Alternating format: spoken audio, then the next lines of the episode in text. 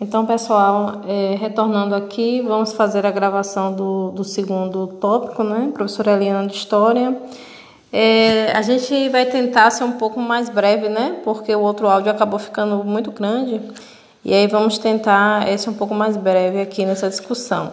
É, o que eu queria chamar a atenção de vocês em relação a, a esse tópico é justamente para essa, essa natureza. É, digamos assim, da sociedade brasileira no, nesses primeiros anos né, do segundo reinado. É, eu gostaria que vocês observassem né, como o, tanto o imperador né, quanto alguns grupos políticos eles tinham preocupação em torno da, da manutenção da escravidão e a gente também entender né, como é que se dá, como é que aconteceu aos poucos esse, digamos assim, afrouxamento, né? É, de onde vinha essa pressão, né, como é que, que o Brasil ele foi é, aos poucos se alinhando a essa a ideia de abolição da escravatura aqui no nosso país. É, só para a gente lembrar, fazer aqui um, um, um exercício de memória, é, a, os primeiros negros, né, mulheres e homens negros trazidos da África, eles vieram para o Brasil ainda no século XVI né, quando se tem o interesse de plantar aqui o açúcar, né, de produzir o açúcar, que é a nossa primeira, é, digamos assim, a primeira é, é produção econômica sistematizada, né, porque a exploração do pau-brasil ela se dava é, em relação, se dava no modelo de feitorias, né, não tinha esse interesse de povoamento aqui. Então a colonização ela vai começar lá em 1532 e nesse momento também há no primeiro momento interesse é, de, de, escravizar as populações indígenas, né? E depois é, esse interesse de trazer então essa mão de obra especializada da África, né? Porque é, a, a, o açúcar já era produzido na África. É, o, a, o primeiro contato que os portugueses têm com a região ali, sobretudo o norte da, da, do continente africano, é a partir de 1415 então já há lá uma, uma produção vasta de açúcar e eles trazem, eles exportam também a experiência, né? Então essa primeira população negra ela vem é, nessa condição de especialistas e depois elas acabam aí é, sendo submetidas a essa exploração é, que, que tem lugar no Brasil durante mais de 300 anos. Certo? Então, o que a gente. É, isso acontece no finalzinho do século XVI, né? meados do século XVI. É, do final do século XVI para, para o, o, o, século. Aliás, desculpe, do final do século XVII para o século XVIII, nós temos aí um segundo ciclo, assim, grande ciclo, na verdade, né? De vinda de, de, de, de homens e mulheres da África para serem escravizados aqui, que é com a descoberta do ouro na região de Minas Gerais é, e na região também ali de Goiás, né? Então tem essa segunda leva de, de pessoas, né, do tráfico humano. E nós temos aí um terceiro momento também dessa produção econômica no Brasil, que é o momento do café. É, é preciso que a gente desconstrua a ideia de ciclo, né? Já, vocês, não sei se vocês consultam algum material didático, mas tem muitos livros que ainda trabalham com essa ideia de ciclo. Então, o ciclo do açúcar, o ciclo do ouro, o ciclo do café. É, essa ideia de ciclo, ela só pode ser compreendida se a gente também compreender que não é um produto que substitui o outro. Em determinados momentos, um, um produto ele tem uma saída melhor, né? digamos assim, ele favorece mais essa balança comercial. Isso não quer dizer que os outros produtos deixaram de ser produzidos, pelo contrário, né? o açúcar é produzido, inclusive até hoje. Né? Então, tem, tem, é para só vocês entenderem que é, no século XIX há um investimento muito grande na produção de café mas isso não quer dizer que o açúcar e que a exploração é, de minérios, né, é, de, de, ela tenha, tenha, ficado assim de lado. Bom, é, uma outra questão também aí que tem que ser colocada nesse período é o que a gente chama de deslocamento do eixo produtivo, né? A gente já, já, na verdade, são três, são quatro momentos de deslocamento desse eixo do Nordeste, do Norte, aliás, Nordeste não existe nesse período. Nordeste vai ser um conceito criado lá no século XX, mas é, é o quarto momento desse deslocamento. O primeiro momento a gente tem com a mudança, né, da capital, da, da, da, da sede do, do, da, da colônia no, em 1763, né, quando se descobre ouro ali na região de Minas Gerais. Então há esse deslocamento da capital de, de Salvador para o Rio de Janeiro. É, nós temos aí mais um momento é, com a vinda da família real, né? Então a família real vem, vai, vai se instalar no Rio de Janeiro, né? Então toda a dinâmica comercial também passa ali a, a existir no Rio de Janeiro e esse terceiro momento aí que é esse investimento na produção do café a partir de, do segundo reinado, né? Claro que a produção do café ela vai chegar no Brasil bem antes disso, né? Em 1727 a gente já tinha essa produção de café aqui no Brasil, mas ela só vai ser significativa mesmo já no final do século XVIII é, e principalmente aí no início do século XIX, certo? Então a gente tem que é, pensar que esse momento, digamos assim, a consolidação de, desse, desse deslocamento do eixo produtivo vai se dar exatamente com a produção do café. Até então tinha aquela disputa né, entre a região Nordeste e a região Centro-Sul, mas nesse momento realmente vai se consolidar aí essa, essa produção. É, outra coisa também que vai fazer com que essa produção, ela, esse eixo se consolide na, no, na, na região do Centro-Sul, é justamente a facilidade do escoamento desse, dessa, desse café pelo Porto do Rio. Né? Então a gente tem que lembrar duas coisas, né? Aí, primeiro é que o Porto do Rio de Janeiro estava mais próximo da região do Vale do Paraíba. Como eu disse aqui no, no podcast anterior, o Vale do Paraíba é uma região que fica entre Rio de Janeiro e São Paulo. Né? Então, é, o escoamento dessa produção pelo Porto do Rio de Janeiro era, era muito mais fácil de fazer. E por outro lado, a gente está tratando aí de império, né? Nós não tínhamos ainda é, trem, né? não tínhamos ainda essa via férrea. É, o, qual era o principal meio de deslocamento entre essas províncias? Era o através da, do lombo de, de animais, né? Então eram as mulas, sobretudo as mulas que eram criadas ali na região do Rio Grande do Sul. Então era muito difícil fazer esse transporte para um outro porto, né, o porto do Rio de Janeiro, por exemplo, para poder escoar isso aí. Então era muito, muito mais fácil levar para o porto do Rio de Janeiro. Isso fazia também com que o porto do Rio de Janeiro ele fosse é, mais requisitado, né, fazendo também com que esse eixo fosse deslocado aí é, para o Rio de Janeiro. Uma outra característica também que tem relação com essa questão da manutenção da escravidão durante o Império é, foi a forma como esse café foi produzido. Né? Então, se vocês é, vocês fizerem mais uma vez aí, né, o esforço de memória, é, lá quando vocês estudaram no primeiro ano, vocês vão lembrar é, que quando é, essa região aqui da América Portuguesa, ela foi dividida, né, primeiro em capitanias e depois em Marias. Então, até o século XIX, até o século XIX, a distribuição de terras no Brasil ela se dava por meio de doações. Isso é fundamental que vocês compreendam. Por quê? Né? Porque nós tínhamos até aí é, a, a, maneira né, de, de, de, ocupação de terras era uma era através dessas grandes propriedades. Né? Essas marias eram terras imensas.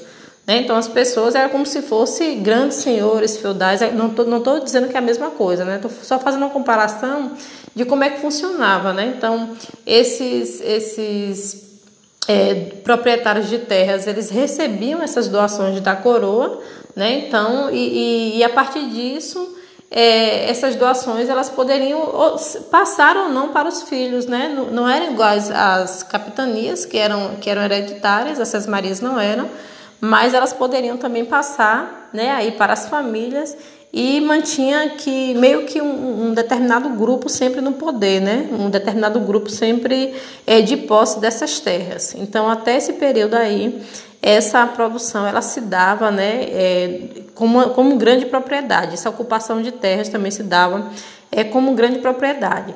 Portanto, o investimento na produção de café, ela também seguiu esse modelo de grandes fazendas. Né? Então era muito comum, aliás, não era nada comum aqui no Brasil, né? diferente do que acontecia em outras regiões vizinhas, como foi o caso da Colômbia. Aqui no Brasil, a produção de café sempre se deu a partir das grandes fazendas.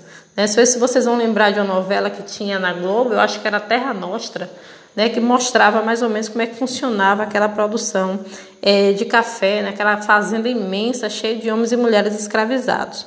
Por outro lado, o uso da terra era o que a gente chama de, de produção extensiva. Né? Então, você, o que é exatamente a produção extensiva? Você vai usar a terra até ela se esgotar. Né? Então, é, é aquela aquele uso bem rudimentar da terra, né? De você queimar, limpa, queima, é planta, né? É, usa a foice e a enxada somente, o arado ele só vai ser introduzido no Brasil depois de 1970, né? Então antes disso era, era a foice e a enxada, a foice e a enxada. Então era um, um modo muito rudimentar é, de cultivar né, essas terras, o que a gente chama de, de técnicas pré-industriais. Né? Então aqui no Brasil a produção do café ela era é, basicamente rudimentar e por conta disso é que exigia aí essa imensa né, mão de obra é, para dar conta de toda a produção, né? Uma vez que nós temos muita, muita, muitas terras, é, pouco investimento nessas tecnologias, então isso exigia é, um aumento também dessa mão de obra. É, e é justamente essa exigência de mão de obra que vai fazer com que esses grandes proprietários eles então investam, né, na busca no tráfico de escravo que a gente no, no que a gente chama de tráfico atlântico, né, que é justamente a busca é, desses escravos na África. É, esse segundo momento aí, da, da, nesse processo, a gente tem uma, uma, um interesse muito maior ali pela região de Angola. Né? Então, a maioria desses, desses homens e mulheres que eram deslocados da África no século XIX, eles vinham ali dessa região de Angola, é em contraponto ao que aconteceu é, em tempos aí anteriores, que via mais da região é, do Congo, do Mali, enfim. É, o que, que, que como é que vai se organizar então essa sociedade brasileira no início do século XIX com essa busca ainda de mão de obra na África? Nós temos aí um investimento muito grande em uma figura né, que acaba sendo muito importante, que é o que a gente chama de comissário, é, e também no traficante. Né? Então, são duas, duas figuras é, que elas vão, digamos assim, conduzir esse processo da organização social desses primeiros anos do segundo reinado. O comissário era aquela figura que dialogava tanto com os comerciantes, com os, os grandes postos de comércio, né, dos grandes do, do, dos centros urbanos, e ao mesmo tempo ele levava para a fazenda tudo que a fazenda precisava. Então era uma espécie de, de, de um vendedor autônomo, né? ele circulava ali. Ele também estabelecia uma relação de confiança com o dono da fazenda e ao mesmo tempo estabelecia uma relação de confiança com o comerciante. E o traficante de escravo também era aquela figura né, que recolhia todo, todo o recurso né, que os fazendeiros entregavam em suas mãos e eles traziam essa mão de obra aí do continente africano. Então eram figuras importantes nessa sociedade porque elas acabavam aí dando, é, é, organizando, né, ajudando a organizar é, toda essa dinâmica da produção de café nesses primeiros anos. É, o mercado consumidor desse café era basicamente a Inglaterra e os Estados Unidos. É, nesse período aí, os Estados Unidos ele está passando por um processo que a gente chama né, de, de disputas internas, de, de conflitos civis, mas ele já tem interesse em investir nessa região aqui da América do Sul. Né? Já, já no ano de 1840, os Estados Unidos já tinham, já tinham começado a sua expansão para o oeste né? A partir dessa década que vai que, que as primeiras terras ali do, do México elas serão incorporadas a, aos Estados Unidos, então já há esse esse interesse. É, e por outro lado, há uma, um interesse muito grande no Brasil, como eu disse, porque o Brasil era a única monarquia dessa região. Então, assim, em termos é, de estabilidade política, é, o Brasil ele se colocava como um exemplo para essa região do Sul né? Uma vez que os nossos vizinhos, todos que tinham adotado aí o regime republicano, eles estavam se digladiando para ver exatamente, né, como é que eles se organizariam em torno disso. Certo? Então nós temos aí a necessidade de uma mão de obra é, escrava, de um lado, nós temos um mercado é, consumidor aqui no Brasil interno muito pequeno então a gente dependia dessa exportação tanto para os Estados Unidos quanto para a Inglaterra, sendo que os Estados Unidos começava a dialogar, né, começava a investir nesse comércio com o Brasil, enquanto a Inglaterra era o principal, digamos assim, o principal país, né, que comercializava com o Brasil aí é, nesse período. E nós tínhamos também a produção, como eu falei, nessas fazendas. Né? Então, é uma produção extensiva, é uma produção que exigia uma, um uso é, de um espaço muito grande de terras. E, por outro lado, essas terras elas, é, elas não eram vendidas até esse período. Eram terras doadas aí pela nobreza, é, desculpa, doada pelo imperador, formando aí essa espécie de nobreza né, do império. É, a gente percebe que o imperador nesse período ele ficava então dividido, né, entre agradar essa elite que era dona dessas terras e que também é, era dona de toda essa produção de café e ao mesmo tempo ele se sentia também pressionado pela Inglaterra, né, porque a Inglaterra a, a nível internacional a Inglaterra estava pressionando para que o tráfico de, escravo, de, de, de homens e mulheres escravizados ele fosse então contido em todo o mundo. Né? A gente tem que analisar a Inglaterra aí à luz do que era a Inglaterra no século XIX, né? vivendo ali seu processo de segunda revolução industrial praticamente, né? querendo expandir, criar mercado consumidor no mundo inteiro. Né? E esse mercado consumidor só poderia ser criado né? uma vez que essa, esse regime de escravidão, esse modelo de sociedade escravocrata ele chegasse ao fim, principalmente com os países que a Inglaterra negociava. E aí o Brasil era um desses países então havia essa pressão muito grande. Né? Então a, a, Inglaterra ela acaba pressionando o Brasil, né? É, a partir de 1830. Aliás, muito antes disso, né? Já quando já quando a Inglaterra fez o primeiro empréstimo ao Brasil, é, naquele processo ali de independência, né, para reconhecimento da independência de Portugal, já naquele momento a Inglaterra ela, ela, ela acaba colocando algumas imposições, né, para poder fazer esse empréstimo. E uma dessas imposições era justamente o, o fim do tráfico. É, no ano de 1825, né, o empréstimo, 1826, 1827, essa, esse, é, essa imposição da Inglaterra ela vai ficando cada vez mais assim difícil de ser contornada e eles chegam a um acordo internacional para combater, né, para encerrar esse processo de tráfico humano a partir de 1930. Essa lei, esse acordo de 1830, é o que a gente conhece como a lei para inglês ver. Né? Então, ela não funciona, não tem uma, digamos assim, uma fiscalização efetiva, principalmente nos portos do Brasil, né? E o que acontece é justamente o contrário. Entre esse ano de 30 até 1850, a gente vê aí um aumento de quase 53%, né, do tráfico de escravos aqui para o Brasil. É, isso vai, vai, vai impactar né, não só nessa, nessa produção, no aumento da produção, mas também na organização é, política, inclusive social, de alguns desses escravizados. Né? Um exemplo disso é que acontece na Bahia, a revolta dos malês, a gente já viu aqui. É, quando a gente estava falando das revoltas do período regencial, não faz parte do período regencial, mas é um desdobramento disso também é, a gente viu como é que, que essa população muçulmana na Bahia ela se organiza né, para poder conter aí e pôr fim a esse regime de, de escravidão. Né? Então, é, a, a, Inglaterra começa a pressionar, como eu disse, nesse período. No ano de 1830, é, essa lei ela não, vai, não chega a ser efetivada, mas essa pressão ela permanece. Né? Então, é, uma, a, a Inglaterra, como era grande promotora, digamos assim, do processo de modernização, e é importante que vocês entendam a diferença entre modernização e modernidade. Né? Modernidade faz referência, é um conceito que faz referência à cultura, né? então ao, ao modo de ser, a maneira como as pessoas é, se comportam. Aí a gente poderia estar falando de modernidade. No caso de modernização, é o investimento mesmo na economia, então na criação de portos, né, investimento em ferrovias.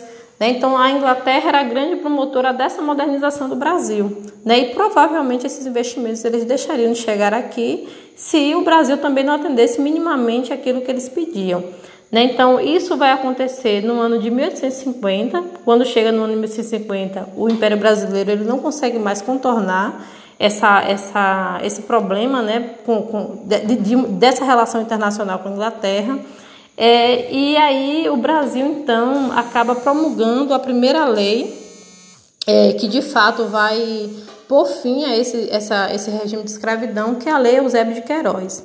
Né? Então, isso muda completamente a maneira como o Estado é, brasileiro imperial ele vai então se organizar, né? Porque nós, tinha, nós temos até aí, até metade do século XX, nós temos uma sociedade escravocrata, uma sociedade escravista, uma sociedade que se enxerga, né? É, como, digamos assim, erigida sobre o regime de escravidão. Então, o que, é que vai ser essa sociedade pós 1850? Né, o que será dessa produção do café, o que será da produção do açúcar, né, o que seria então dessa, dessa organização dessa sociedade após 1850, uma vez que, é, abolindo o tráfico de escravos, provavelmente é, a escravidão estava fadada a acabar, em algum momento ela teria que acabar. Né, porque se, se, não, se não tinha mais esse tráfico, provavelmente em 50, 60 anos essa escravidão iria acabar.